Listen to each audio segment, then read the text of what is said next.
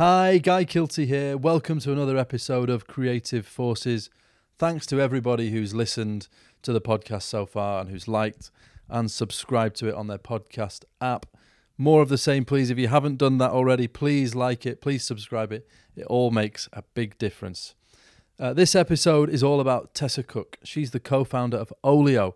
Now, Olio is a smartphone app which connects neighbours and local businesses so that they can share surplus food rather than see it thrown away.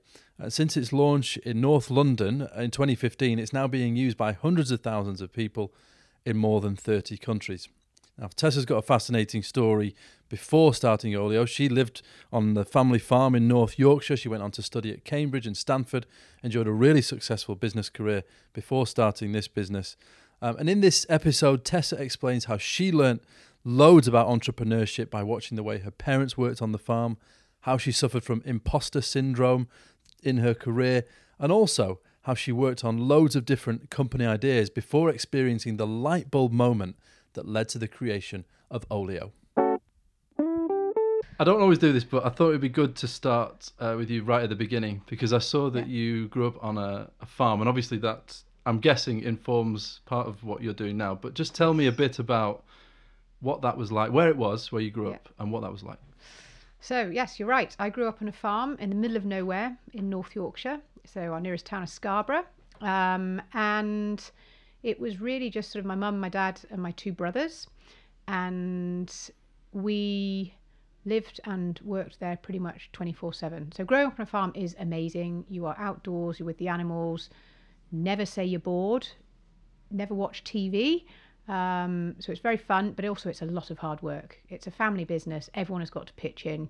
So Christmas Day, for example, is one of the days where we all had to work hardest all day long. Um, and so there's no no such thing as a holiday really. What was that on. Christmas Day then? Well, you have no one else on the farm to help you, but all the animals still need feeding, um, and the cows still need milking. So you can't take a break from that sort of stuff. So was it a particular type of farm? Yeah, so it's a dairy farm. And then my mum also had uh, free range pigs, a rare breed of pigs called Oxford Sandy and Black. So she built a, a business with that as well. And was that farm sort of in the family, or was that something that your parents took on? Um, so my parents bought the farm when they got married when they were 22 years old. But my dad's family, sort of forever and ever, uh, have been farmers. And so when um, so did you enjoy you enjoyed growing up on the farm? I'm guessing Uh, from what you're saying there. I, I loved it. It was a very it was a very unusual upbringing. Um, so uh, it couldn't necessarily. I guess lots of things that happened to me during my school holidays were not the typical things that happened to other kids during the school holidays. Such as Well, I mean, you know, I, I never we never got to watch TV or go to the movies or um, things that kids might sort of more conventionally do. Instead, we were carving cows, um, moving pigs from one building to another, um, trying to catch chickens, you know, those sorts of things. And did you ever see yourself carrying that on as an adult, or were you always? Was it something that you didn't necessarily want to do when you grew up? Yeah, so I loved the farm, but I never wanted to become a farmer. No, that's for sure. Um, Why was that? Gosh, that's a good question. I think I I enjoy being surrounded by people a little bit more um, than when you're on a farm, and um, I think I've always been very very just intellectually curious about the world and the world more broadly, and so through my education, that sort of naturally took me off um, down that route. But I've always been someone who loves the environment, is very passionate about the environment, um, and I guess I've, I'd never thought of business necessarily. I didn't really know what business was or even entrepreneurship was, which is sort of what I'm doing now as a kid. But when I look back on it, actually, that is what my parents were doing. It just wasn't called that. And so, yeah, what was it? Do you think then that you, in terms of looking back now, the sort of entrepreneurship that they were showing you at the time, what was it specifically? Do you think? Well, I from a very early age, there was no distinction between work and leisure time when you live on a farm. It's just a way of life and a way of living. And that's the same for me now as someone who's founding a startup. There isn't this concept of sort of working or not working. It, it just is part of your life. It is a bit of an obsession. It's a kind of a, a missionary thing. Was it like that for your parents? Well, it's sort of it had to be almost by definition. So farming is honestly one of the toughest, toughest jobs out there um, or lifestyles out there. Uh, it's absolutely relentless and brutal. You have no control over all of the key variables of your business. So, you know, the weather mm. and um, sort of the harvests and, and the, the prices of your inputs, the price that you can sell the milk at. These are all things that other people control. And yet you've got to try and sort of manage all of that and, and survive. Um, and so we were very aware through our childhood that farmers were going out of business left, right, and centre around us we're very aware that farming is an industry that has the one of the highest rates of depression and, and suicide. So it it's it's a tough, tough industry. Did your parents were they encouraging to you to do something else, or were they would they have been were they encouraging you to, to carry on um, with the um, farming? So no, my my parents have always been quite sort of laissez-faire actually about what us three kids wanted to do. So we were very self-directed and and sort of picked out our own path. So my so I'm the eldest, and then my next brother, Roger, he he's taken over the family farm. So he went away to university, but it was very clear that he was always going to want to go back and, and become a farmer, and, and he's now doing that with his with his wife. Um, but no, there were no pressures or expectations on me at all. It was my own path to pick. And so, talking about picking that path, then, what were you yep. what were you really interested in at school, and what did you really enjoy then at that stage? You know, in that sort yeah. of young, those young year, teenage years, or even before that. What were you yeah. really enjoying doing? Um, I didn't have a particular passion actually as a kid, and I can remember I, I fa- used to find that quite frustrating because everyone used to ask you, "What's your passion and what do you want to be when you grow up?" And I'd say, "I don't know," and I don't know, um, and that was difficult. But actually, what what I enjoyed was variety and doing new things and setting myself challenges. So at school, I did both arts and sciences. For A levels, I had to choose between the two of them, and I ended up choosing sort of more on the arts side. Then, when it came to university, I a teacher of mine actually told me about this course at Cambridge called Social and Political Sciences, and I read the description of that, and I immediately loved it. And it was the first thing I sort of got really excited about. What, what was it about it that you loved? it just felt so relevant to everyday life. So my other subjects I was studying at the time were English, were history, were economics, which I enjoyed all of them and I did really well at them, but I didn't get truly excited about them. But social and political sciences at Cambridge was studying sociology, social psychology, social anthropology, politics, philosophy, and all of those subjects are just tackling really big issues, really big questions about humanity and the world and where we're going and, and trying to process things and make sense of things. So that just appealed to me. And was going to Cambridge something that was always on the cards for you? Was it always something that you thought you could do, or was that something that was a an aspiration that came true, but you weren't necessarily sure that would happen before? You're asking all these difficult questions I've never really thought about. Um, so I always did well at school. You know, being very honest with you, I um, was kind of an A uh, student and was very conscientious and worked very hard. And I think I always, but because I was brought up on a farm and so with fairly limited access to role models perhaps and other ways of living and working, I didn't have much of a view as to what I could do. So I, in reality, probably just did whatever was defined as successful for me. Mm. So hmm. at school, um, success was you have to do well in in your exams. So I went and did well in my exams, and then the teacher said you should apply to uh, Cambridge. So I I, I did, um, and it's only kind of later on in my life that I've really had the confidence and also the experience to understand what I am actually really passionate about and what I really want to do with my time. So what was that transition like from, you know, living on the farm, yeah, to going to Cambridge? it was a pretty wild transition. I mean, I can remember just being absolutely awestruck for weeks. Um, it's one of the most beautiful cities in the world, and you just at every turn you're reminded about the incredible history and all the phenomenal people that have been there before you. So it was very humbling. Um, I definitely suffered from. I didn't realize there was a name for it at the time. Hmm. I've since learned there's this thing called imposter syndrome. Right. Definitely suffered from that. Was convinced that they would find out that really I wasn't clever enough to be there, and uh, I, I would I'd be kicked out or something. But um, no, it was it was a, a big big adjustment, but it was a, a really great experience. And how did you do once you did you get over that sort of imposter syndrome, or was it always I there? did no, I, I I guess I sort of time helps normalize things, doesn't it? When you're sort of still there a year later, you think, oh, maybe I've got away with it. um, so, and I, I did actually, um, I worked, I worked hard there. So I got a first, um, which I was really, really proud of. Just got it, but um, yeah, and but I, I left Cambridge still none the wiser, really, for what type of a life I wanted for myself uh, and what to do. And in the same vein that I'd ended up at Cambridge, uh, sort of the definition of success at the time when I was there was to go and get a job uh, as a strategy consultant. And there was all these strategy consulting companies that would come around and do the milk round. And so I applied for a couple of those positions and got a job with Boston Consulting Group, which I rationalized at the time was a great choice for me because I had absolutely no idea what I wanted to do. And what better to do if you don't know what you want to do than go work for a consultancy who will give you exposure to all sorts of industries, all sorts of different functions within those industries.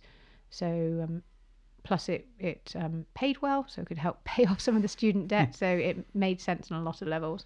Did you have any aspirations at that point, or were you thinking about at that point doing stuff for yourself, or was it more about this was the path after university? You go out and get a job. Yeah, it was definitely after university. You go out, you get a job, you need to provide for yourself. Um, and I think at that point in my life, I was very risk averse and didn't, I didn't have any real, sort of, as I said, role models, and I didn't necessarily have that much confidence.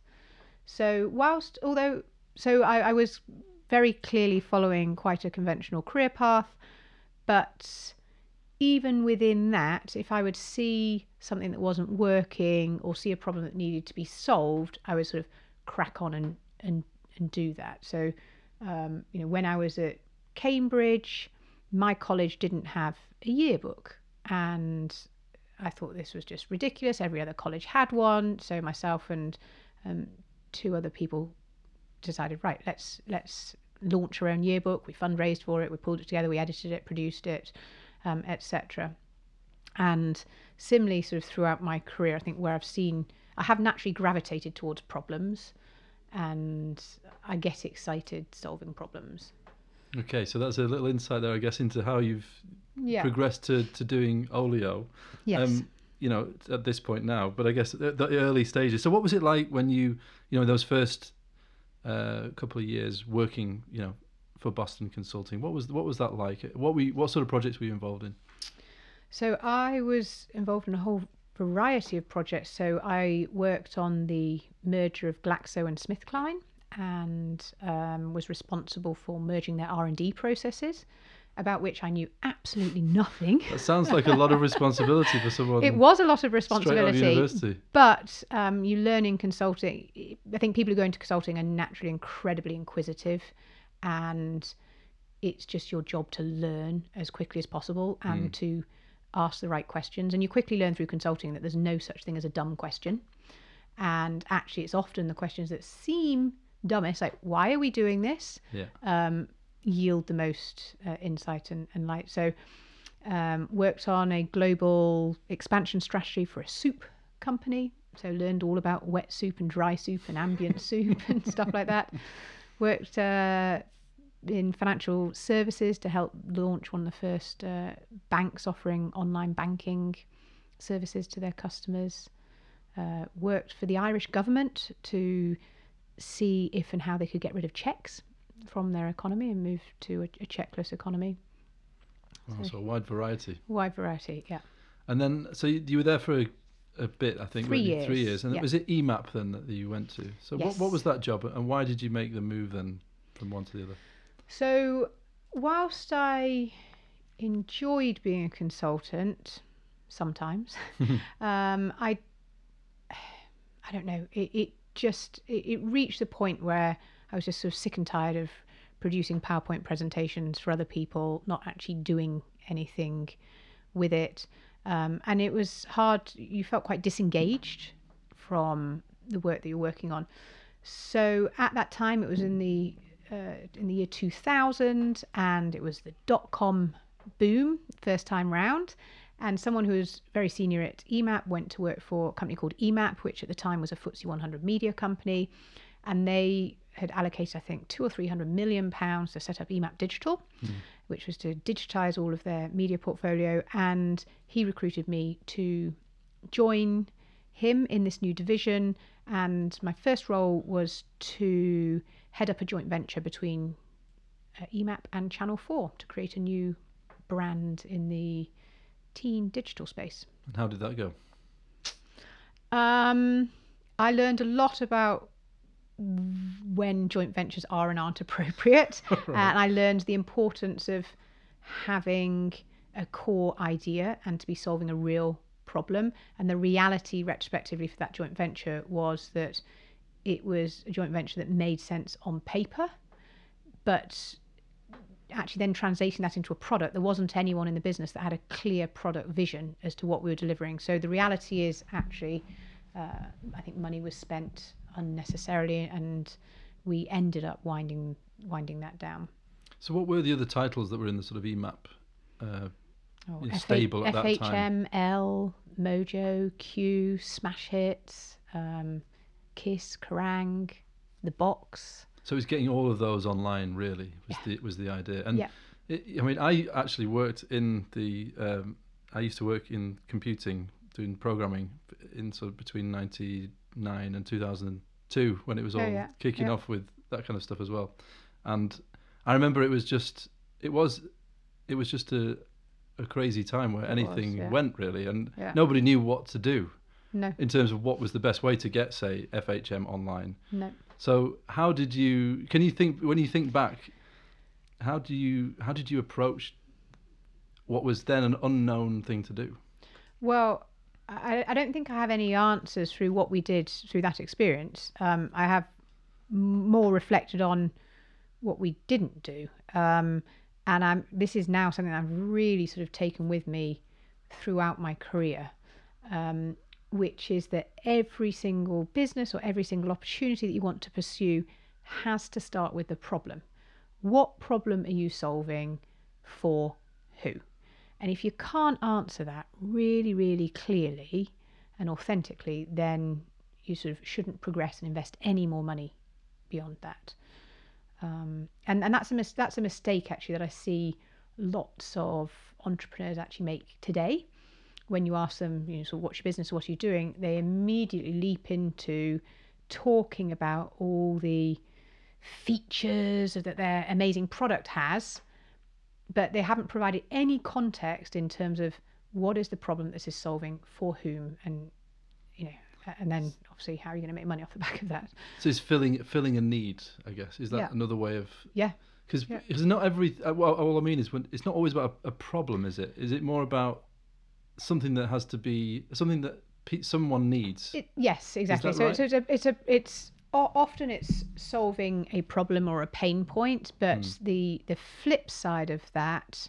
Um, and where a lot of the sort of, I guess, unexpected innovation takes place is uh, when you are not solving a known need, but you're giving people something that they don't know they want. And that actually was something else I learned through EMAP. EMAP always would say, that we were giving our readers something they didn't know they wanted just before they wanted it.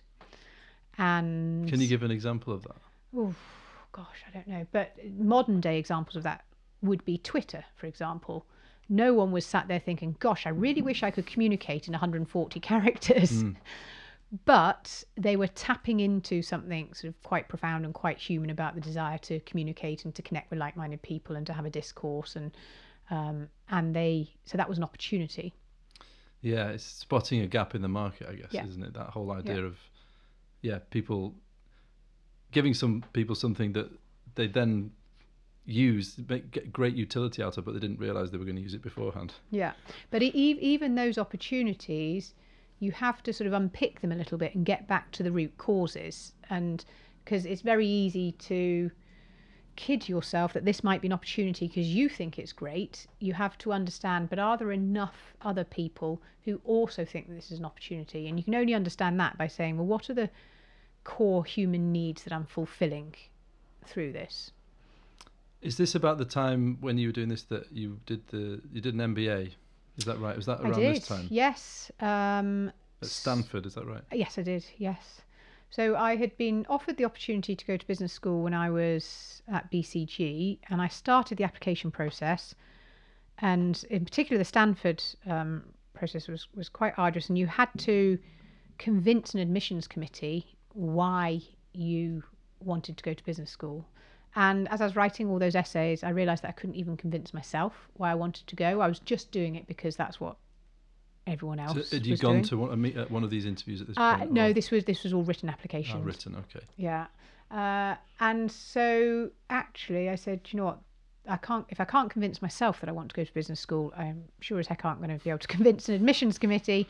Um, so this is probably a waste of my time. So I, even though that was the expected thing to do at that time when you're a consultant, I said, no, I don't want to do this. And actually, I want to continue being a consultant, but sort of grow my career without going to business school. Why was that then? Do you think that you? Well, I felt that I had only just come out of university two years before. I spent three years studying, studying, studying, uh, and I was just wanting to be in the real world and doing real world things. And the last thing I felt that I wanted to do was to go back and study again.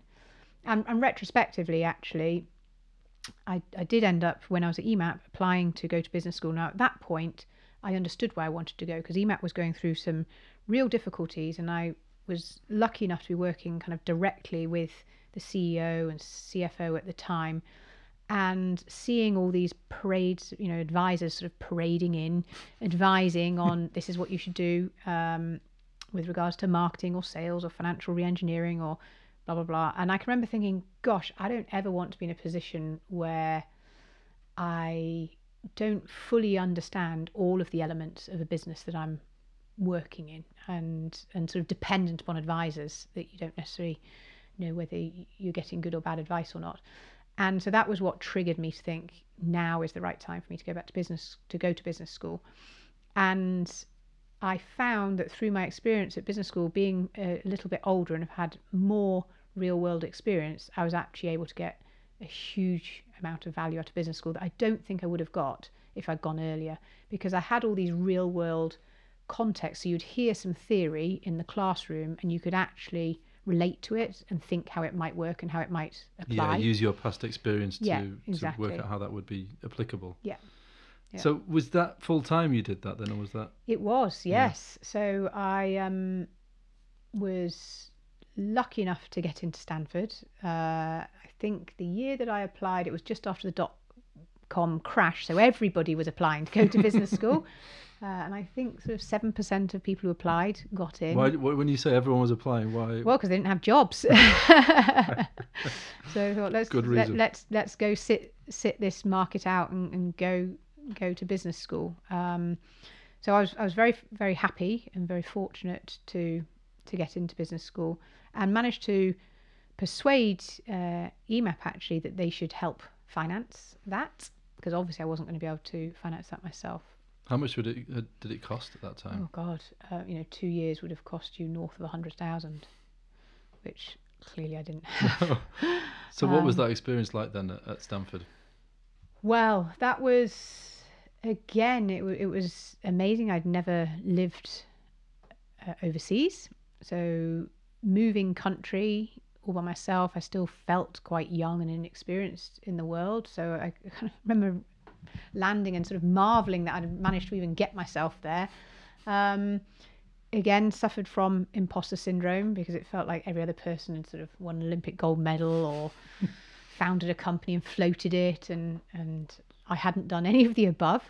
Uh, but it was it was a great opportunity to take a couple of years out to learn, and I was learning because I wanted to learn, not because that was what was expected of me. So it was a very, very different experience. And everyone was there, not because their parents had told them to be there or because society expected them to be there. They were there because they wanted to be there. So it created a very different dynamic, very interesting, diverse group of people from all over the world, and an opportunity to have exposure to lots of businesses and people and ways of thinking. So you can really reflect on actually what do I want to get out of my life, what makes me happy, what motivates me, etc. When you look back on that time, what were the sort of key things you think that you took out of that whole experience of, of going to Stanford for two years and doing that MBA? Well, I think for me, it was about it gives you confidence because you have that almost that kind of seal of approval on yourself. And so it gives you the confidence to take the next step uh, in your life. I I would love to go do my MBA again because I think I would get even more value out of it now than I did then because then I was still I wasn't as confident I was still pretty risk averse um, and I think I would have loved being sort of in Silicon Valley but at that point in my life it Silicon Valley wasn't something I knew that I understood. I didn't feel like I could, I could relate to it. I didn't necessarily feel like it was a person for me. And entrepreneurship felt like something that other people did. So it was still at that point, even though you're yeah. doing the MBA, which yeah. a classic sort of entrepreneur yeah. Yeah. thing to do, isn't it? You weren't at that stage thinking yet about starting your own thing. No, the only thing that I did know at this point, um, and which, to be honest, I'd known since Cambridge, was I knew that I wanted to do something that I considered to be positive for the world. And I had always assumed a lot of my classmates at Cambridge who did social and political sciences then went off and joined the charitable sector. And I can remember thinking, do you know what? I think I can probably have more impact if I go into the business world and learn as much as I possibly can and then try and take that learnings and apply it to the charitable sector. So I always had this sort of longer term ambition to move over um, into the charitable sector and into doing something that I felt was positive for the world. And when you say that, was, was there any sort of particular areas or types of charities that you were thinking about at that time? Not really. No, it was just a, a theme and a concept. Um, and so then, was it after the MBA you got the job at, at Dyson? No, after the MBA, I went back to EMAP. Um, I had to. Uh, I wanted to go back. Um, I had some amazing career opportunities. I also had to sort of pay my dues. Mm. Um, yes, of course. So uh, I then spent a couple of years there, really working my way up to a general general management position. So the first general management position I got was as a publisher of a magazine, which I was so excited Which, which magazine? So that was, was Retail Week. So that's the magazine for the yeah. retail industry.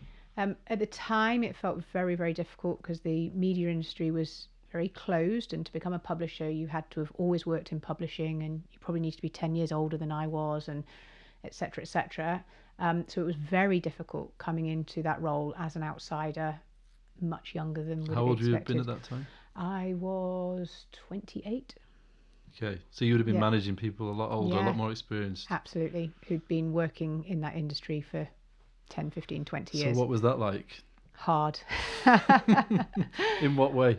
Um, it's. I think anyone who's ever had to manage someone that's older than them can relate to this. The first time, it's just it feels awkward and difficult. But the way I tackled it was to just make it very, very clear that actually we could form a team and that as a team together me bringing my skill sets and them bringing theirs we could um, achieve some pretty great things. And i've also learned that being an outsider and having an external perspective can actually it's not a weakness it can actually be your single greatest source of strength because you can come in and you see things differently and you ask those questions. And I, I, I sort of proposed some things at EMAP. I can remember in a board meeting once being called a heretic. Why? oh, because I, I was I was sort of um, proposing something that had never been done in, in, in, in, in the media industry before. And what was that? Uh, it essentially was uh, for Retail Week to publish a slimmed down version of the main magazine and to distribute it for free to uh, store managers. So at the time, Retail Week was focused just on the C level, and we didn't really cover stores You and store C managers, uh, chief executives, and Okay. s- chief financial officers, and stuff like that. Is that a publishing term, the C level? Um, it's a consulting Is it? I think. Well, right. I first came across it in, in consulting. Okay. Um, but that's where the magazine had previously been focused, and I wanted to, through talking to retailers, I realised that actually retail is all about stores, and we weren't covering stores, and actually the lifeblood of stores and their success is store managers, and also the opportunity for Retail Week to generate revenues was through recruitment, and actually it was store managers who could um, get their jobs through Job magazines yeah. not a chief executive Hmm. who was obviously going to be headhunted. So yes, so the the idea was that we would distribute a, a slimmed down version of Retail Week for free to some store managers. We did a deal with a recruitment consultancy whereby they gave us the names of all of their store managers that were on the uh, on their distribution list, and so we managed to actually quickly kickstart the growth of the business in that way, and then in time sort of convert those people to paying readers, etc. But yeah, when I originally proposed it, yes, I was called a heretic. How did you respond? Well, I kept kept kept my game face on um, and fought and fought and fought and got approval, and yeah, it worked. It worked out. So, from that experience, what do you think was the what was the most important thing that you did? Do you think, being in that experience, that Yeah. uh, scenario where you were, you know, dealing with much more experienced, much older people? What was the I mean, looking back on it now, not necessarily what you intended to do, but what what do you think you did that enabled you to to win them over? Most importantly, I think that you, um, whenever you go into a new role, and this isn't just for managing older people, you need to be incredibly humble and you need to go in and you need to listen and you need to learn. And so that's actually where the classic consulting skills came in very handy because I was able to very quickly learn about the business from the people who knew much more about it than me. But I was able to bring some other skills to the table, um, sort of working with them. One of the key things that I, I learned at EMAP is that EMAP was very much an organization where uh, innovation happened sort of broadly, with the exception of the EMAP digital thing, but um, broadly innovation actually happened from the ground up. And so I learned the value of passion, conviction, and, and persistence there. You, if you wanted to change anything or do anything, you had to go in front of what felt like sort of numerous boards in a very sort of gladiatorial type uh, environment. But the the advantage of that was it sort of whittled out people who weren't necessarily that passionate or committed or, or had that conviction about what they were trying to do. And I compare that to some organisations. I remember I had a friend who worked at a large supermarket who remain unnamed, um, who used to regularly say, "Oh gosh, you know, I'm working on this. This is absolutely ridiculous. Everyone on the team who is working on this thinks this is the biggest waste of time." And I said, "Why? Why are you doing it?" And he was like, "Well, we've been told from the top down. That's how this organisation works. The top tell us what to do, and we've just got to get on and do stuff." Whereas EMAP had exactly the opposite model, um, and I, I'm a big believer that the people who are closest to the users and to the customers can often have um, great insight in terms of what their problems, what are the opportunities. so do you mean that the ideas came from there, or that you uh, took the ideas to the people that were dealing it, the sort of from the the the, the people that were doing the job day to day? Do you mean the ideas came from them, or you took the idea and presented it to them to get their buy-in? So um, I, I think it's a combination of both. So you, you go in, you get all the information insight that currently exists in the business. And what is in nine out of 10 businesses, they're very siloed into different functions that never talk to each other. And there's an- invariably a function that are actually talking to the customers all day long, but no one else is actually pulling that information or insight out. So you can kind of go into a business, you pull out all of that information, you tease it together, you then sort of combine that with some desk research and market research, and you can then start to pull together a, a, a plan um, that you can then present as a story and a narrative and uh, an opportunity, and you can get people sort of behind that vision and um, yeah, take it from there really. But rather than the sort of top-down delegation. Yeah, I mean, don't get me wrong. a, a lot of things do you know top down is appropriate in in some circumstances, but I think that top down, you know, if if people are in your organisation are working on stuff that they think is a waste of time, I think that's a really bad place to be as an organisation. So that's something that I was shocked to discover happens fairly routinely in many large organisations, and something I've taken with me and, and, vowed that I never want to be have people who are working uh, on teams with me who think that they're wasting their time. And is the solution to that as simple as you know, constantly being having a dialogue with people at all levels? Yes, I think so. It really is just about listening to people. Um, just coming back slightly to what you said about the retail week, the small was it successful with the, the small version? Retail week lights, yeah. Yeah. Yeah. So what happened with that then? Well, so we then idea? we then it ran for a couple of years, and then we didn't need it anymore, and we could actually then sort of close that down because that had played the role that we needed, which because was you'd to, hoovered up these extra yeah, to customers. Rap- yeah, exactly, to sort of rapidly expand the readership. So, uh, what point did you leave Retail Week, and what was the next move after that? So when I was working at Retail Week, I spotted um, an amazing business called Planet Retail, which was a, a, online sort of retail intelligence business where you could subscribe to get all the data in the world about particular retailers. And I remember thinking, wow, that is exactly the type of digital product that Retail Week should have. But at the moment, we were part of a large conglomerate trying to access shared resources, and so it was very hard to deliver what we wanted.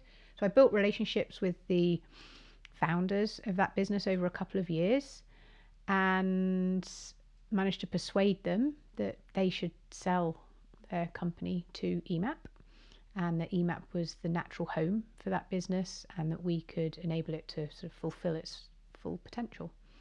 And so, how did that pan out?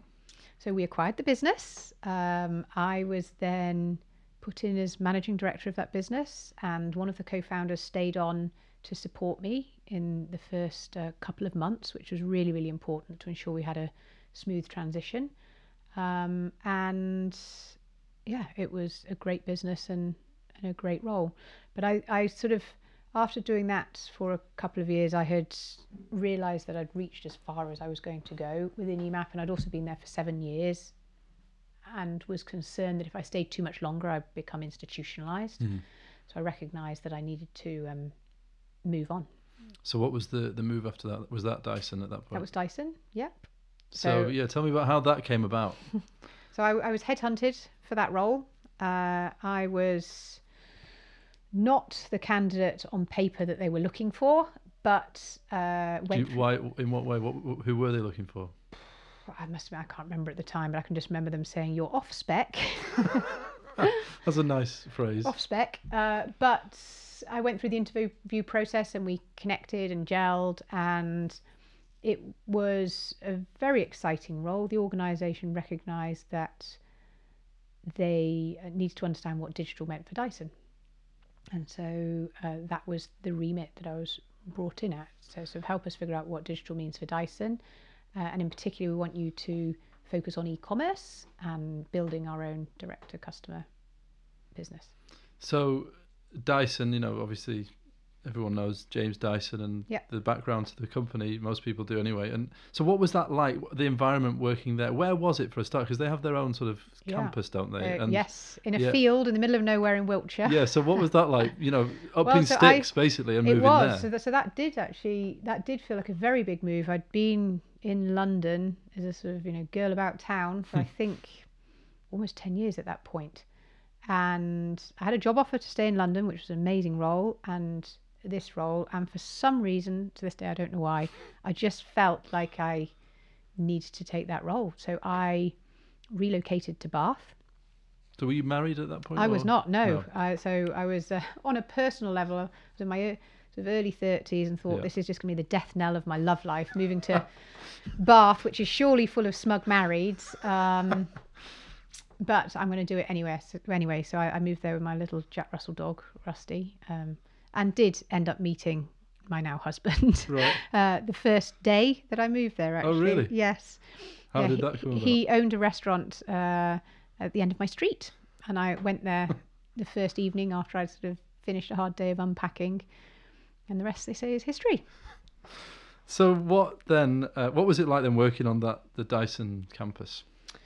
Well, let's say let's an say when you first got there. that was that the first an day. What was it like when you first went experience. in there? Well, actually, the Dyson experience starts even before you show up, so they're very good at this. Um, I received in the post a copy of James's book, and also all of their paperwork and sort of HR materials are written with personality and just kind of living the brand. So, and then you read the book, and I, I felt very excited to be joining this organization that was clearly full of people who were extremely passionate about what they were doing. Um, it's a pretty sort of high security place, so sort of thumbprinting in and out, and you're only allowed access to certain areas. Um, and a lot of people, though, is kind of think about a thousand or fifteen hundred people there, uh, and I was working directly at that sort of C level, to use that phrase again, yeah. uh, and also working very closely with James himself. So I would meet with him twice a week as part of sort of the creative review process for all things to do with marketing in general, and then I would also meet with him one on one to talk through what digital could mean for Dyson. So how long then did you end up staying at Dyson for? I was there for four years, and then I uh, had my first baby, and decided uh, that I had sort of taken that organisation as far as I could in the role that I could, Hmm.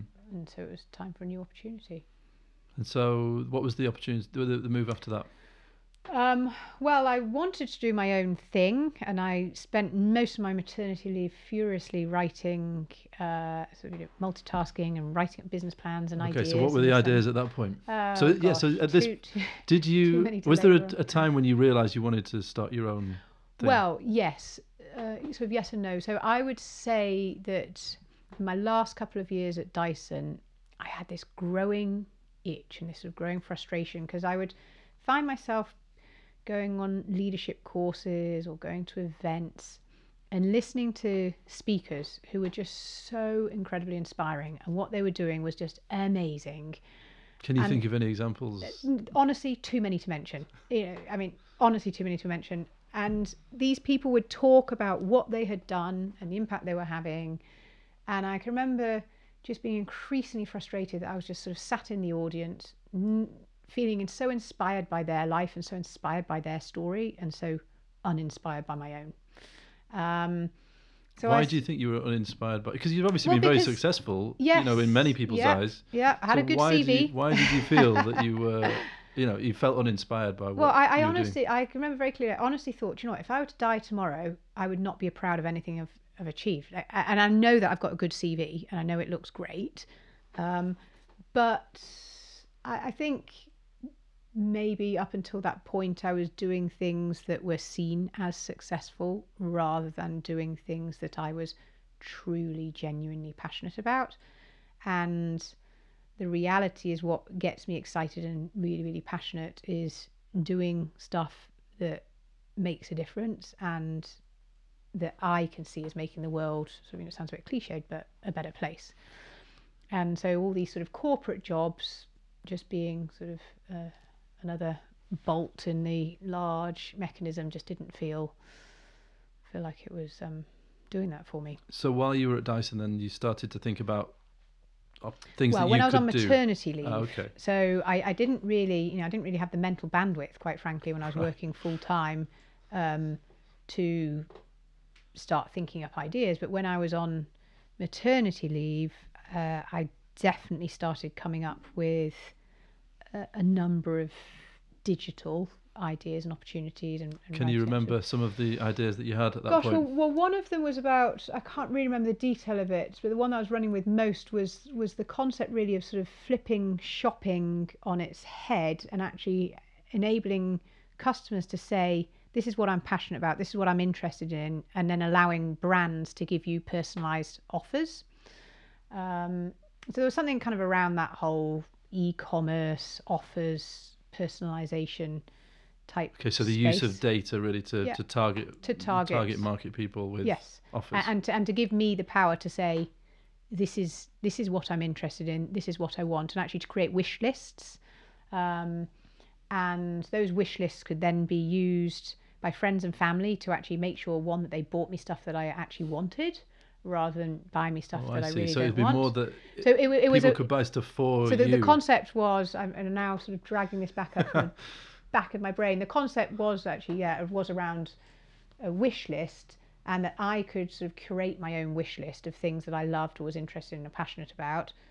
My friends and family could then buy that for me um, rather than scratching their heads every Christmas and birthday thinking what on earth do I buy her um, and then the brands could pay to sort of advertise against that and to provide discounts yeah. um, So not only could you that. buy something that your friend or family member wants, but you, You could get, a discount, when you it. buy it. Yes, Yeah. exactly. So that, that was the that was the concept. Um, so I sort of got very excited about that, and actually, um, I had met uh, Errol, who was the founder of the Wonga Group, uh, previously at events, and he was sort of the only entrepreneur that I knew. so I sent him my business plan to ask him for some feedback, and he said, uh, essentially, don't do this. Come work for me Right. instead. Uh, heading up a new business unit, which was a retail sort of payment by installment product. So I knew from my experience at Dyson, you know, Dysons are pretty expensive, and I knew that there were lots of customers who couldn't afford to buy it on a debit card, but they also didn't want to put it on a credit card because of the lack of discipline, the sort of concern about spiraling costs and, and debt and not paying it off. And really, what they wanted was, you know, the kind of the good old fashioned hire purchase, but to be able to do it digitally. And so that was the um, business unit that I was brought in, and the product that I was brought in to head up. So did you? How long did you have for your maternity leave then from Dyson? The first, Gosh, I think it was just under a year. and then did Something you? like You went back to Dyson. I that didn't go back to Dyson. Oh, you didn't no, go back. no. Okay, so you left then and Yeah. went straight to Wonga. Went Wonga. straight to head up Pay Later. Yeah. So that was an interesting time at business unit. Wonga, wasn't it? It was well. It was just before it got interesting. Yes. Uh, it was it was a growing, um, yeah. It, it, the challenges were starting to become apparent, but it wasn't yet sort of fully apparent. Um, I was very clear that I was joining a, a completely new business unit that was, you know, I had no interest in the Wonga business or anything to do with it, quite frankly. But I could see that customers wanted to be Why was to. that? I wasn't particularly interested in in financial services and sort of short term loans. I just I couldn't yeah, it just didn't feel like that was for me. But given my experience at Dyson, I could very clearly see why you know people like me, uh, you know, and it was very relatable that problem of I want to buy something, it's more expensive than I can afford this month, but if I can spread it over three months, I'd love to be able to get it um, whether that be a holiday or a vacuum cleaner or you know your fridge is broken you need to buy a new one these purchases they, they all happen to all of us and i was very excited by the potential for a product that sort of sits between a debit card and a credit card Hmm. And so, yeah. So you, the you went in then to develop this new business unit. So how did Yeah. that go at first when you were developing that? Um, well, I very quickly realised after I joined that the whole organisation was growing very rapidly in every direction in terms of new business units and new countries, and it was coming under a lot of lot of strain, quite frankly. Um, and so that made it very difficult for me to do the job that I was doing. And I also felt at the time that the, the sort of the parent company needed a clearer strategy.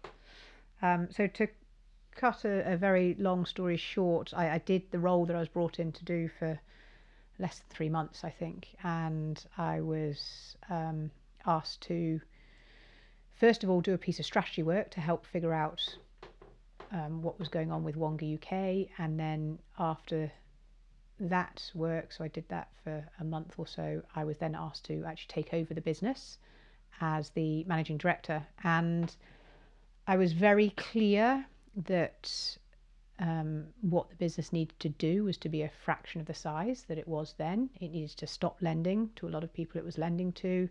Needed to take the current advertising they had off the air, needs to change how they were treating customers in arrears, uh, and basically it was a complete turnaround. And that was what I said to the board as the result of the strategy project. This is this is what needs to happen, um, and this is this is the true state of the business today, which I don't think had really been presented that way before. And they said, right, we want you to to do that job. And during that time at Wonga, you had to deal with some pretty significant challenges. So, what are the key things that you learnt from that whole experience? I'm a positive person, so you can learn something from everything. I learned a huge amount through that experience, and as I'm now building Olio, um, I can see all the things that went wrong at Wonga, and because I had to figure out what went wrong, I, I then got a good understanding of what went wrong, and so there's a lot of things that I know to make sure that we don't ever do. Are there Um, any examples you can give? Um, I- yeah, I don't want to go into too much detail there, if that's okay. But That's fine. um, th- I think though there are lots of um, lessons in terms of startups. We're, we're always told to sort of you know move fast and break things and fail fast, and I think that for certain industries that's fine and acceptable. But you know maybe if you're doing something in healthcare or financial services, it isn't. Um, and yeah, no, I, I have lots and lots of learnings, but Sure. probably for another time. Yeah. so, were you then still? I mean, I'm sure you, as we know, you were very busy at the time, but were you still Yeah. looking at other ideas then at this point of things you could I do had for yourself? I was working night and day trying to um, trying to make sure that we did the right thing by the customers um, and sort of sort things out. So no, I was not. I was just 100% focused on the job. So, how did that time at Wonga sort of conclude itself? Uh, I had my second baby, and I went off maternity leave and was very clear that I did not want to spend the next five years of my life fixing, quite frankly, other people's mess. Um, so I felt I had done my part. I had got the business to get start getting onto the right track, and it was time to sort of hand that over to others. So, was it then on the second maternity leave Second maternity up with? leave, I was once again yeah. um, just mind racing with sort of lots of ideas and opportunities and documenting. Did you them. resurrect the idea from the first? It was. It was in a document that I created that had about sort of ten different ideas where I'd sort of rated them all and um, et cetera, et cetera. But I, on this maternity leave, I can remember sort of having one of those classic shower moments, Mm-hmm. thinking, "Hang on a minute." You know, uh, the world does not need another photo sharing app or another e-commerce proposition. It really, really doesn't. Why don't I use my time to solve a real problem? Hmm. And in that sort of same second, I thought, well, what are real problems? Well, healthcare. I like, no, I'm in no way equipped to solve any healthcare problems. Education. I don't know the first thing about education. Um, so I quickly discounted those as two big obvious problem areas. And then bizarrely, this sort of stat popped into my head, which I probably had heard on the radio or read in a newspaper weeks or months before, that a third of all the food we produce gets thrown away. And, and that stat somehow came back into my head. And I was like, hang on a minute. That sounds like a pretty big problem that we're throwing away a third of all the food we produce. And you know, my parents are farmers, so why don't why don't I sort of look into that? And so at the time, I was working with a very good friend of mine and also my now co-founder Saasha. And so we started working actually on this concept on the concept of waste more generally and could we build a global B2B marketplace for waste? And so, you, were you just friends at the time? Yeah. Uh, Did you meet in, friends. uh, in, uh, in Saasha the and I met at business school. So, yeah. how did you first meet then? Uh, so at business school, sort of what must be now the about same 12 lectures, years or- ago. Yeah, at Stanford there was only a sort of relatively small class of about 360 people, so you knew everybody, and um, yeah, so we knew each other. We weren't super close at business school, but we knew each other fairly well. We our relationship really developed when we moved back to London after business school, and um, uh, we both lived in the same area of North London, and so we would see each other kind of every week. And so, was you? Did you know at that point that she was keen to start her own. So on our so we did our first maternity leave together at the same time, and we'd worked on a a project to solve a problem that was very real for us at that time, which was when you change a baby um, on sort of a changing table, if you're not careful, they can roll off. Um, and so we sort of came up with this baby sort of safety barrier thing that you could sort of clip onto any surface to transform it into a safe baby changing station. Uh, and we sort of worked on that project during our first maternity leave, and it was fun. But I think we both realised that it wasn't super scalable and it wasn't our life passion. She then went on to found My Creche, which is North London's first pay-as-you-go high street childcare solution, where you can just sort of drop off your child um, for a couple of hours or, or a day. And um, through that process, she had got the entrepreneurial bug, knew that she loved it, but realised quite quickly that childcare doesn't scale. Hmm. So then, when I was on my second maternity leave and going through all these ideas and had come up with this sort of concept of solving the problem of waste more broadly, I told her about that. She loved it, immediately got it, and was like, "Yeah, let's sort of work on that together." So So that was just in a sort of you were just having a chat as, rather than just rather than actually sort of saying I've got an idea. Oh yeah, yeah, no, no. It was just during a yeah, chat. no, it was just doing a chat. Actually, in, initially it was myself and my friend Maria who were working on this because I can remember thinking, um, you know, who else do I know who works in the digital world and who sort of you know wants to make change happen and this and that. And I was like, hang on, a minute, why don't I just reach out to Maria and see if she wants to do something? So what was she doing at that time? She had some, I can't remember where she was at that time, but she had some fairly sort of high flying corporate career in the digital space. Um, and so she and I agreed to start working together. I knew she wanted to do something entrepreneurial, and I was like, hang on, it makes no sense for us both to be separately working on our entrepreneurial ideas. We should work together. Hmm. Um, and so we started doing that. And then I told Saasha about what Maria and I were doing, and she was like, oh my God, I want to be part of that. So the three of us were working uh, on this concept of a global B2B marketplace for waste. We spent about a month maybe researching that, and it was, I'll never forget, so with such heavy hearts, we had this call where we realised that actually this was just not going to work, it was not a feasible opportunity. And we were so depressed because none of us wanted to um, go back and sort of get proper jobs. Why was it not a feasible opportunity? Or why did Uh, you think at that point it wasn't? it, it I can't to be honest, I can't remember all the reasonings, but essentially, I think we just felt that the market was not yet ready to be digitized um, in that way because it was about building a marketplace and actually a marketplace to work you need kind of fragmented supply and fragmented demand and um, Was there a we just- marketplace already for it? Or no there isn't it's all done it's all sort of done offline um, of very in, informal. I I think we th- that was right. So we there was lots of waste being generated, but there weren't actually yet sufficient people on the other side to absorb that waste. Um, and, and so, i.e., there was half of the marketplace, but there wasn't the other half of the marketplace. so the supply it. was there, but not the demand. not the demand. basically, Yeah. and so we felt it was too early to build a two-sided marketplace there. So we decided not to do that. Um, we were very depressed. We didn't want to go back and get proper jobs. And then I went upstairs to put my little girl down for a nap, and I went back to Saasha and I said, oh, "Saasha, I have had this other really crazy idea. Don't laugh, but." And I told her the story of how I was moving country from living in Geneva back to the UK. And on moving day, the removal men said, You need to toss away all that food. And I was like, No way. And so I stopped packing, and much their irritation, and I sort of gathered the food and my kids and set out onto the streets to find someone to give this food to. I failed. I got very over emotional that I'd gone to all this effort and have failed. And I thought about knocking on my neighbours' doors, and I was like, that's inefficient.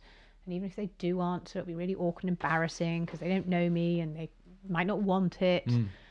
So I ended up sort of putting the non perishable stuff, sort of sneaking it into my packing boxes and thinking, great, I'm probably, you know, committing a criminal offence or something now. This is crazy. Why isn't there an app for that? Why can't I share my food via an app? Why do you think you were so bothered at that time that you you didn't? 'Cause Because a lot of people would have just left the food and I said, "Right, hate food see waste. food, bye bye." I hate I hate food waste, and I also know that a lot of people leave food saying, "Oh, The cleaners will take it. It's like the cleaners don't necessarily want all of your random food. Um, you know, what, what, you're assuming that they have the same food taste as you, that they have got completely empty fridges and suddenly can deal with this deluge of food. So, so, uh, and I thought that's not fair. That's just sort of passing my problem on to someone else. Um, so, I Where need do you think that comes from? That well, I th- so I think people don't like. I think people don't like wasting food in general, and that's why people do say, "Oh, leave it for the cleaning ladies," um, because no one really likes throwing away food. But I just think that if you leave it for the cleaning ladies, unless you've explicitly discussed it with them and they've made it very clear that they want it, you're probably just passing your problem on to them. And where do you think that comes from for you? That that sort of concern about that particular thing. You know that Because I was just always brought up to believe that food is, you know, precious and valuable. It's what we need to live and survive, um, and that an awful lot of hard work goes into producing it. So it would be criminal to throw it away. so that had happened to you what a couple of years before this conversation then with Saasha. No, no, no, that happened weeks before. Oh, it happened weeks before, but it obviously yeah, stuck was very with you. live. Yeah, no. Yeah. So that that's the experience. So that was where I had this crazy food sharing app idea. Right. Um, but it was a couple of weeks later when the other one, it was very clear we're going to have to park that one, that I sort of plucked up the courage to share that idea with Saasha because it did sound and feel like a crazy idea. So what was the big? The, just remind. So the first idea, which you then got rid of. Mm-hmm. What was what was the big diff? What was the idea? Well, Just that, to that, that was a B2B marketplace for Okay. So that, right. that was some, um, you know, a company that is generating enormous quantities of waste and someone else might want. So you basically thought, quantities. actually, this isn't going to work business to business, but it could work between individuals or between well, no, we, between we restaurants sort of, well, to we individuals. sort of or discounted the idea of a global marketplace for waste because we were thinking about sort of you know plastics and metals and, right. and stuff like that. So we'd parked that idea. This idea, although actually sort of thematically it was similar, as dealing with the problem of waste. This was much more driven by my own personal experience. I this is just wrong that I should be have no option other than to throw away this food. so you really narrowed it down to food. That was what you're going to focus. yeah. Yes. Okay. Yeah. And so was that looking back now? Was that a kind of was that the moment where this all began? Then when you actually told Saasha, It, it was because I then explained it to her, and we spent one hour kind of doing our sort of MBA on it. So, what's the size of the opportunity, and what's the competition, and how could it work, and how could we make money? so these blah, are the, blah, blah. the the skills you directly learned together at Stanford. Yeah. yeah, um, and through consulting and stuff like that. So we sort of spent an hour just thrashing it out. And at the end of the hour, I think we both knew that we were just caught hook, line, and sinker. We were just in, totally emotionally invested, um, and that we wanted to make this reality. So at that point, we then committed. Right, let's let's look into this more seriously. Um, but uh, it was sort of less than a week later we had incorporated the Right. company. Um, so that we incorporated February the 9th, 2015, and we said, right, we've got till the end of this year to make this work. And if we don't, then we have to go back and get proper jobs. So we had a very, very loud ticking clock. And when you say make this work, what what was your sort of you know criteria? definition. Yeah, Yeah. Well, the the funny thing is, if I'm being very honest, I don't think we really knew what Hmm. making this work meant. Um, but I think we felt that it would be kind of obvious when we're in it. Um, but what we did know is we incorporated in February, and we knew that well, we knew that we would have to raise money because it was very clear that this model um, would only be able to make money when it's at scale with millions of people using it, and we would never be able to get it to millions of people without any investment.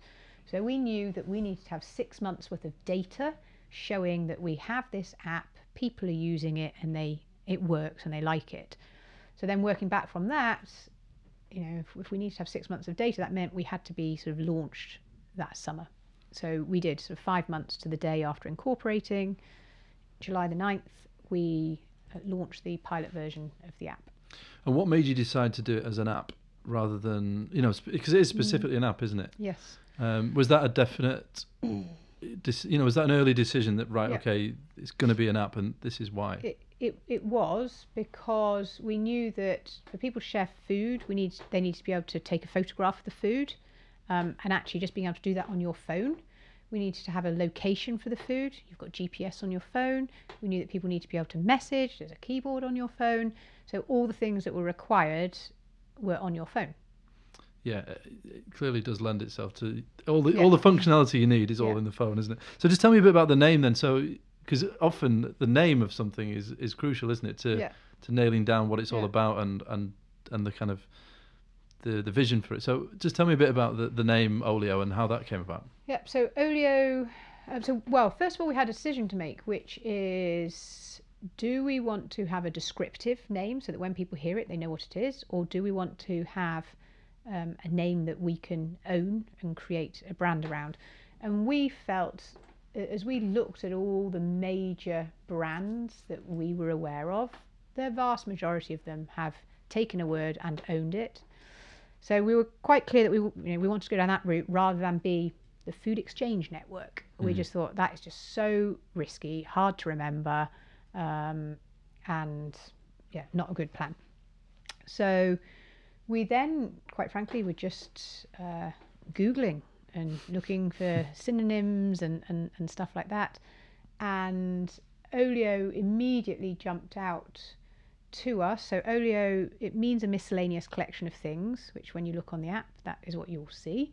It's also a traditional uh, Mediterranean stew, and stew is a classic um, dish to prevent leftover, to prevent food waste. Sorry, and um, but almost even more importantly than that, we loved the fact that it's got sort of the two O's, which is all about sort of the circular economy, the sharing economy. It's about community. It's quite sort of warm and quite friendly.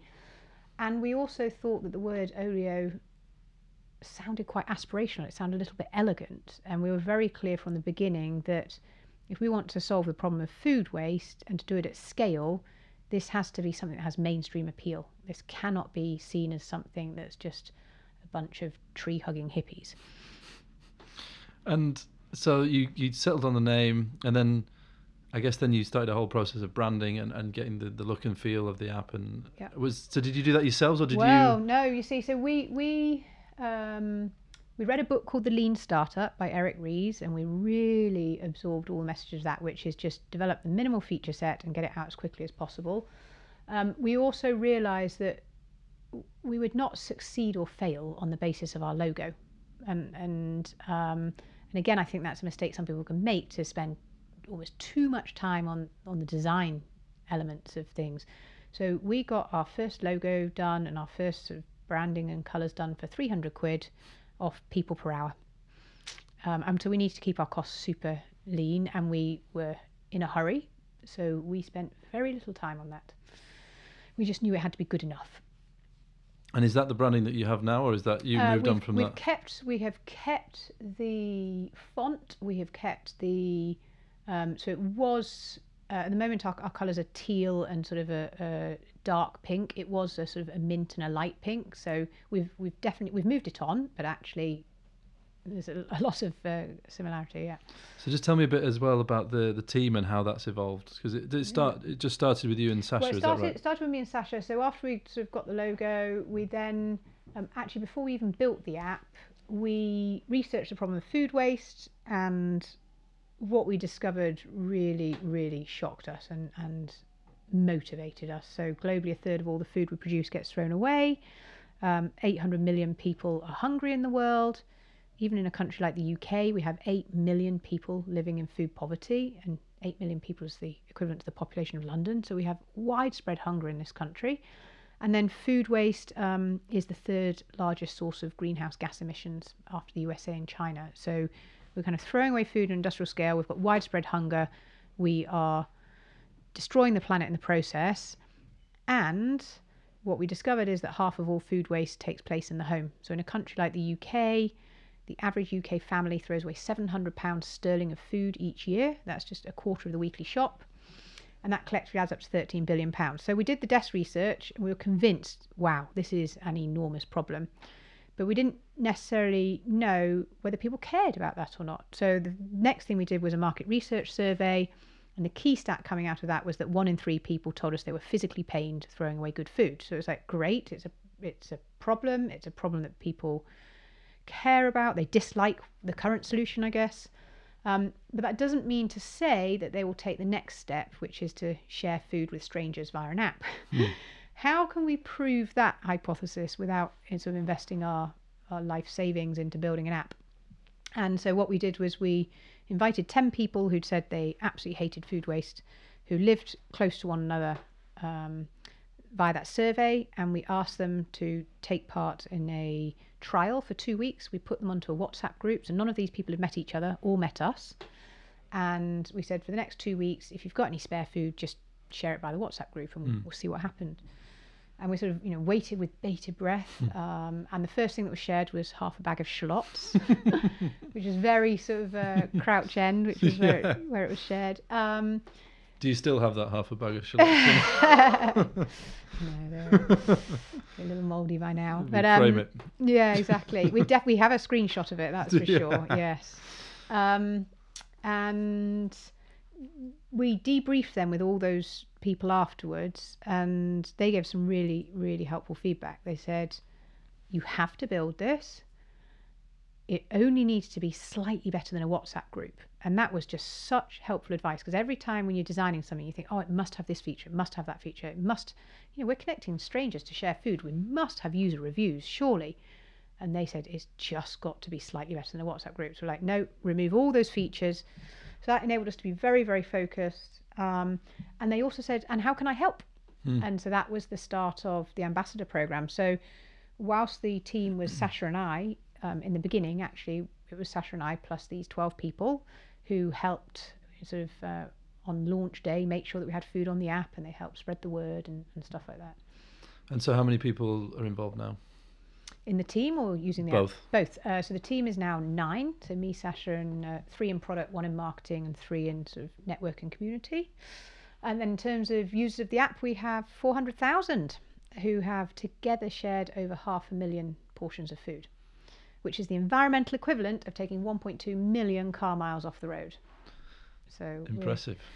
it, it is. We're extremely proud of that and very excited by it, but also um, very, very anxious to just dramatically accelerate um, that because if you think that we've done sort of 1.2 million car miles off the road, um, and we are currently doing sort of 0.001% of our full potential and capability. So we've still got a long way to go. We've got 400,000 users today. We need 400 million. so Is that the plan?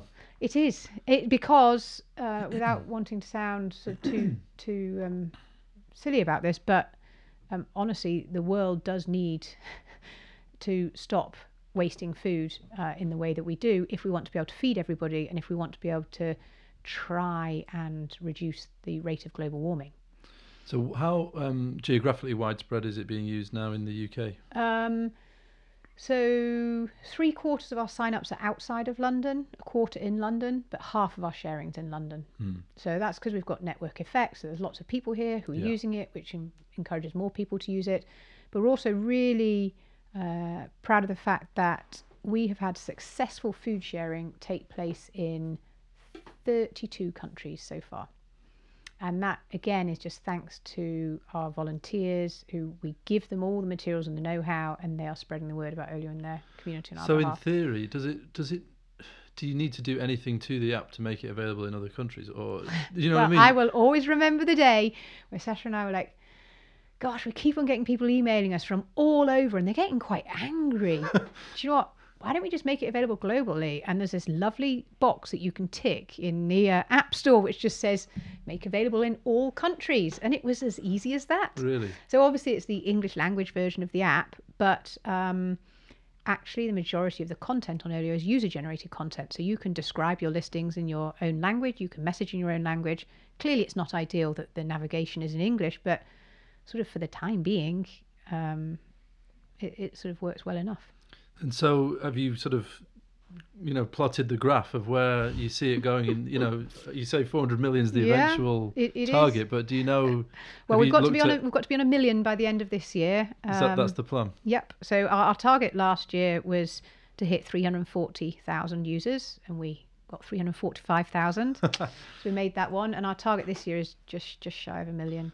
And that's anywhere effectively. You know, It, our focus is on the UK right. For now, but um, what is happening is that Olio is growing organically overseas because people are spreading the word, and social media nowadays, obviously, it's sort of a borderless community, so people are hearing about Olio.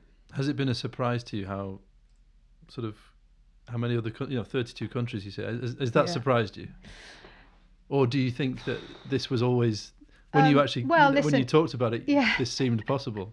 It's um, it's what we have always been working towards, but it has been just an incredibly hard, long slog, and it, it is. So it's sort of half of me like, oh my god, something's just been shared in Romania. I've never even been to Romania. Isn't that amazing? And to be able to see the photos of the food that has been saved is just incredible. So whenever you know there are lots of low moments when you're on your entrepreneurial journey and what actually sort of keeps us going is we can look in the system on the back end and see all the food that we're saving and is being shared um, so yeah so it's it is exciting And how does it work with you and Saasha? Do you have sort of very different roles, or do you both sort of do the same? Do you overlap quite a lot? no we have very different roles and we were very um, i think quite considered about that at the very beginning so we sat down and discussed right what are all the roles we have how are we going to divide them up and we divided them up sort of playing to our own strengths and areas of experience and actually the functions that i'm responsible for today and that she's responsible for today are the same ones that we agreed sort of you know nearly three years ago now And when you think about the whole process, you know, you, you obviously we talked about you having ideas and trying to make those happen, mm-hmm. and scrapping a couple of ideas or several ideas, Yeah. ten ideas in your folder. How important has it been to have that sort of buy-in from another person to have that Yeah. to do it as huge to, as two people rather than I, one? I really don't think I would have done it by myself. I don't think I would have had the courage or the conviction. Um, I've also since subsequently found out that your chances of success as a solo founder are significantly lower. So that's not to say that you shouldn't be a solo founder, but just the statistics say you are much likely to be successful, to be able to raise financing, to grow your business to scale if there are two or three uh, founders and and I honestly think that one of the greatest strengths of Olio is the relationship that Saasha and I have together. We love working together. We complement each other extremely well. Just you mentioned the finance. there. I was going to ask you about that a bit. Just not necessarily the detail, but in terms of the the process of raising the finance. Yeah. How how difficult a process was that? Well, we've had uh, three. We're sort of in the middle of our third round of financing. The first round was remarkably easy, um, bizarrely, because we went asking for uh, advice and got investment. Um, So who was that with a sort of that of was actually with angel with, with investor? no with a with a with a VC firm that I had met through my work actually at Wonga. So some good things do do come out of that experience. Um, so yes, that was a very unusual, impossible to replicate fundraising process. Uh, the second time round, it was a lot harder because we'd never sort of really fundraised before and we spent a lot of time sort of out in the market trying to meet people and network to find the right people as well as asking for money. And that's just not a very effective way to go about things so it ended up taking seven months.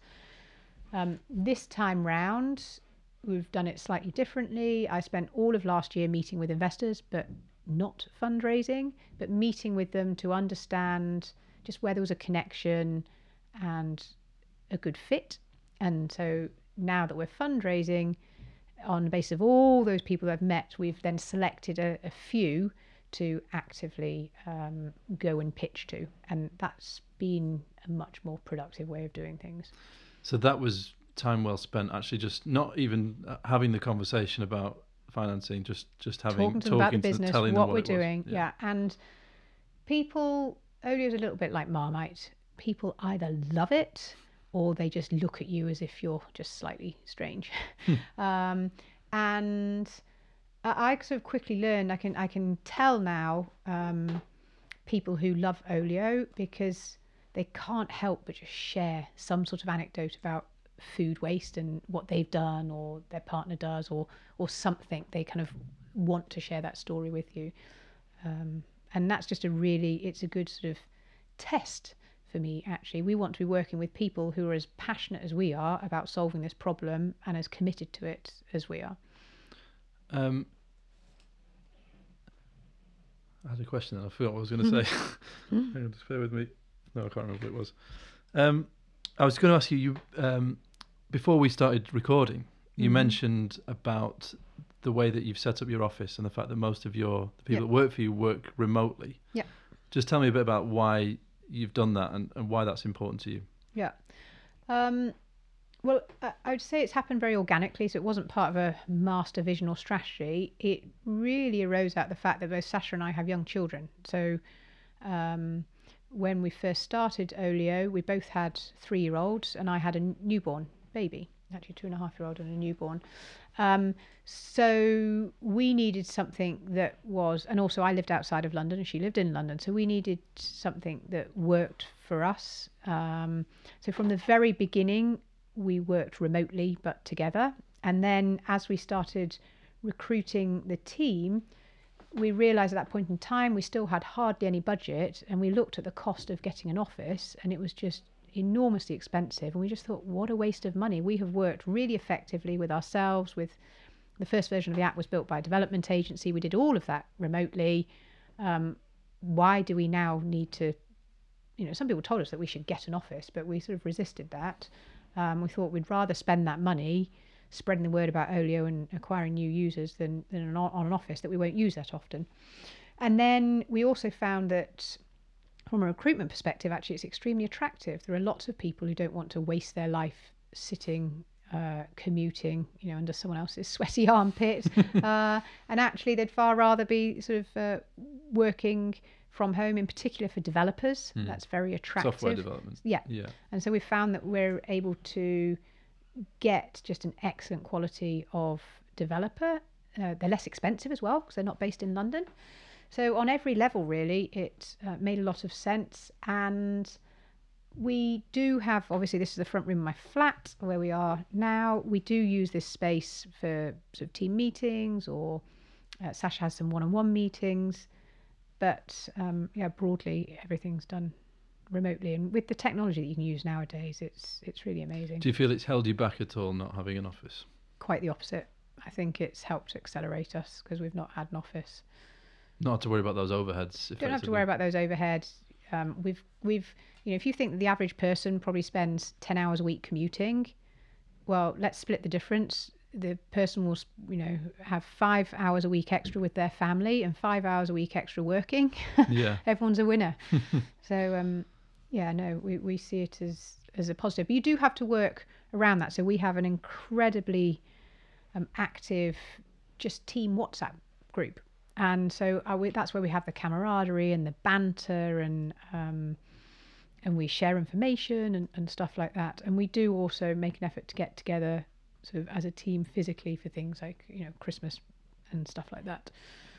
And I guess just to follow up on that though, if you know if the target is 400 million Mm-hmm. users, then presumably the team's going to have to grow A little yeah. bit to, to Yeah. accommodate that. So Yeah. is there? A, do you think that that you'll always be able to sustain that? Everyone working remotely, or do you think eventually you might have to get? Probably not. Um, I think we will probably need to have some sort of office space because even just things very practically for all our marketing materials, right? Um, so we'll probably need to have some form of, of, of office space, but I think we will think very carefully about when and where and how we do that and also what our ways of working are. Um, we have thought about giving our team members access to co working spaces instead of taking office space ourselves so that if they do want to get out and about.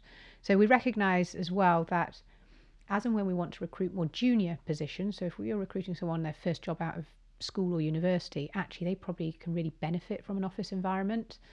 So at the moment, because all of our team are um, slightly more advanced in their careers, they're not necessarily craving that office environment in the same way that someone who's slightly younger might be. But so these these are all bridges that we've got to cross. And when you think about the future for Olio, I mean, what's the sort of overriding feeling when you when you look ahead? What does it make you feel when you're thinking about the future? Um, I- just a sort of cold sweats in the night urgency in terms of what we've got to do, because um, the more and more I've been im- immersed in this whole world of Olio and food waste, but also the issue of waste more generally, the more terrifying it is. Um, to realize the true state of the world. So, for example, um, there's this concept which I only sort of come across since working on Olio called Earth Overshoot Day. And that is the day in the year at which we've used up all the resources that the world can replenish in that year. So they first started measuring this in 1969, and at that time we lived pretty much in equilibrium with the planet. We used up in the year what the planet could replenish in a year. Mm. Last year, Earth Overshoot Day was the 2nd of August. So every single day, every single bit of consumption that the billions of us have done has been net net sort of depletive. So it, it's really, and if you and look that at date's coming earlier. and that and date's earlier. coming earlier and earlier and and it's and so the average american citizen is if the whole planet consumed like an american citizen we would need five planets to sustain ourselves uh, if the whole planet consumed like a british citizen we'd need three planets to sustain ourselves that is just not sustainable um, and so we have to change our approach to move away from this sort of disposable consumption oriented culture to a culture which is actually about reusing and sharing and not wasting. And um, yeah, so we just feel an enormous sense of urgency around our work. Okay, I'd like to finish by Yes. asking you uh, three questions that I, I'm going to ask. I'm asking everyone who I'm Oh, speaking gosh. to. Uh, before I do though, I'd, we said we'd come back to something about James Dyson, but all I've got written down is is Dyson, and I can't remember anything else. So No, and don't worry, I haven't come up with inspired answers. Okay, so fine. we'll, we'll skip that. we'll leave one. that. So uh, the first question is, uh, is do you have um, thinking about you know being I- guess partly related to being on your maternity leave and coming up with your ideas, but also now now that you're running the company.